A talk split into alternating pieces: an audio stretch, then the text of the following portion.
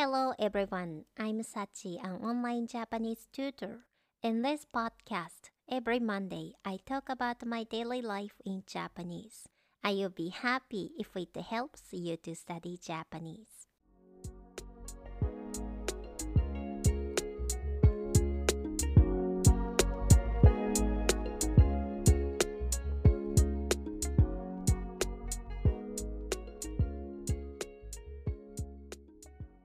こんにちは、さちです。いつからかね、実家に帰るたびに母と晩酌するようになったんですよ。晩酌っていうのは夜にお酒を飲むことないけど、厳密に言うと夜ご飯の時にお酒を飲むって意味ないけどね。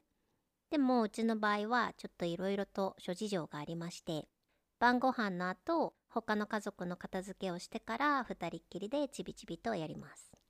私ね、いつからこんなにお酒飲むようになったんかよく覚えてないんやけど、20代の時は友達と居酒屋行ってもウーロン茶で盛り上がれたんですよ。子供の時は父がビールとか熱燗飲むことにすごい憧れとったのに、いざね飲める年になった時は全然ビールにも熱燗にも興味なかったの。当時はねビールよりもカルーアミルクと梅酒にハマっとったな。とは言っても飲みに行きたいっていうのもなかったし、居酒屋はご飯食べに行くとこくらいにしか持ってなかったね。で、20代後半はちょっと責任ある仕事しとって、で、その頃もまだ自分がどれくらい飲めるかなんて分かってなくて、で、仕事の前日にお酒飲んで、もし起きれんかったらって思ってね、で、家で飲むこともなかったの。嫌で、本格的に飲むようになったのは30代になってからと思う。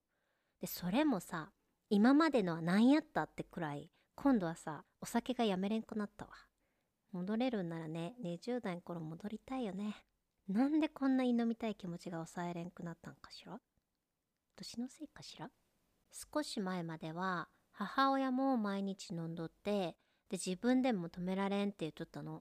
でそれがさ、去年体調崩してから、嘘のようにお酒飲めたいと思わんくなったって。それ聞いた時ね、別人かと思ったもんね。とは言っても、母はね、酔っ払っても絶対に人前で粗相するような人ではなかったけどね。粗相ってのは、よからぬ過ちを犯すってことなんやけど、例えばそこら辺で吐いちゃうとか、ちょっと他にもあるんやけど、公共の場で口に出すのはためらわれるっていうか、とにかく出したらあかんとこで下の方が出てしまうってこととかね。そういう意味なんやけど、どんなに酔っ払っとっても母に関してはそういうことは絶対なかったね。下の方じゃないよ。人前で吐くっていう方ね。そんな母なんやけど、今はね、一人で飲むことはなくなって、で、私が帰ると飲み友達がおるって感じで一緒に飲むんやけどね。で、先月帰った時に一緒にお酒買いに行ったんやけど、ちょっとね、珍しい日本酒をお店の人が教えてくれたん。で、これってね、日本人の中でも、相当日本酒好きでないと知らんのじゃないかなって思うんやけど、私が知らんかっただけで、そうでもなかったらごめんね。古酒っていうのがあってね、古いお酒って書いて古酒って言うんやけど、日本酒をワインみたいに寝かしたやつなの。やでね、普通の日本酒と違って色がついとん。で、日本酒って透明が一般的やんね。で、中には濁り酒の乳白色もあるけど、でも古酒はウイスキーみたいに色が茶色いの。年数が経つにつれてね、濃い色になるっぽい。それをこの間買ったの。うちらが買ったのは3年ものの古酒やったもんで、色はね、薄付きやったね。日本酒独特の匂いも少なくて、結構ね、飲みやすいお酒やった。もともとね、日本酒って寝かせると味が落ちるって言われとったんやって。でも、ある酒造の人が、ワインを寝かせるなら日本酒にだってワインみたいに寝かせたのがあってもいいんじゃないかって言ってね。で、フランスのワイナリーで勉強して味が落ちん日本酒作りに力を入れたんで。で、それでできたのが古酒なわけなんやけど、なんかね、寝かした日本酒を古いお酒って書いて古酒って名付けたとこがね、粋やなって思う。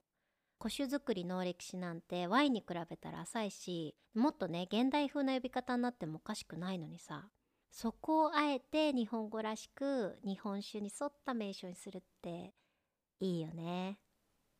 今回はね、3年ものやったもんでね、次はね、5年ものとか飲んでみたいなって思う。酒屋さんにね、貼ってあったポップには、どこのお酒か知らんけど、本当ものすごくウイスキーみたいに濃い色した古酒がね、紹介されとったよね。ウイスキーっていうか、ブランデーみたいな色。めっちゃ美味しそうやって。まあ、いつかそれもね、飲んでみたいなって思う。まだね、それ味わったことないでさ、まあ、なんとも言えんとこもあるんやけど、でも、どっちかっていうとね、私はやっぱ初搾りの方が好きなんですわ。こんだけね、古酒語りしといて、なんじゃそりゃって感じなんやけどさ。古酒も普通のお酒も美味しいんですけど、やっぱね、あの初搾りのフレッシュさにはかないませんな。特に、微発泡で辛口のお酒はもう手が止まらんくなる。で、気づくと酒に飲まれとるっていうね。日本語でね、酒は飲んでも飲まれるなって言葉があるの知ってますか？自分がお酒を飲んどったはずなのに、気づくと酔っ払っとって自分身を失っとったってことなんやけど、それがさっき言った粗相してまうってことなんやけどね。ああいう状態を酒に飲まれたっていうの。で、二日酔いの時はさ、もう二度とお酒なんか飲まんって思うのにさ、飲み行っても今日は絶対セーブするって心に誓うのに、時間が経つとね、それ自体忘れてまうよね。不思議やよね。で、気づけばさ、飲まれとるっていうね。アルコールってやつはほんと怖いですわ。飲みやすいお酒には気をつけたいもんですね。皆さんもね、気をつけましょうね。Well, that's all for this time. Japanese with Anime Voice announces. I have prepared English scripts of the contents of this podcast episode. Please put it in summary section so that you can use it to study Japanese. If you know the content of the episode, you will be able to understand more about what I'm talking about. However, please understand that Japanese and English are different languages.So, this is not a direct translation. Alright, thank you for listening to my podcast. Have a wonderful day. See you next time.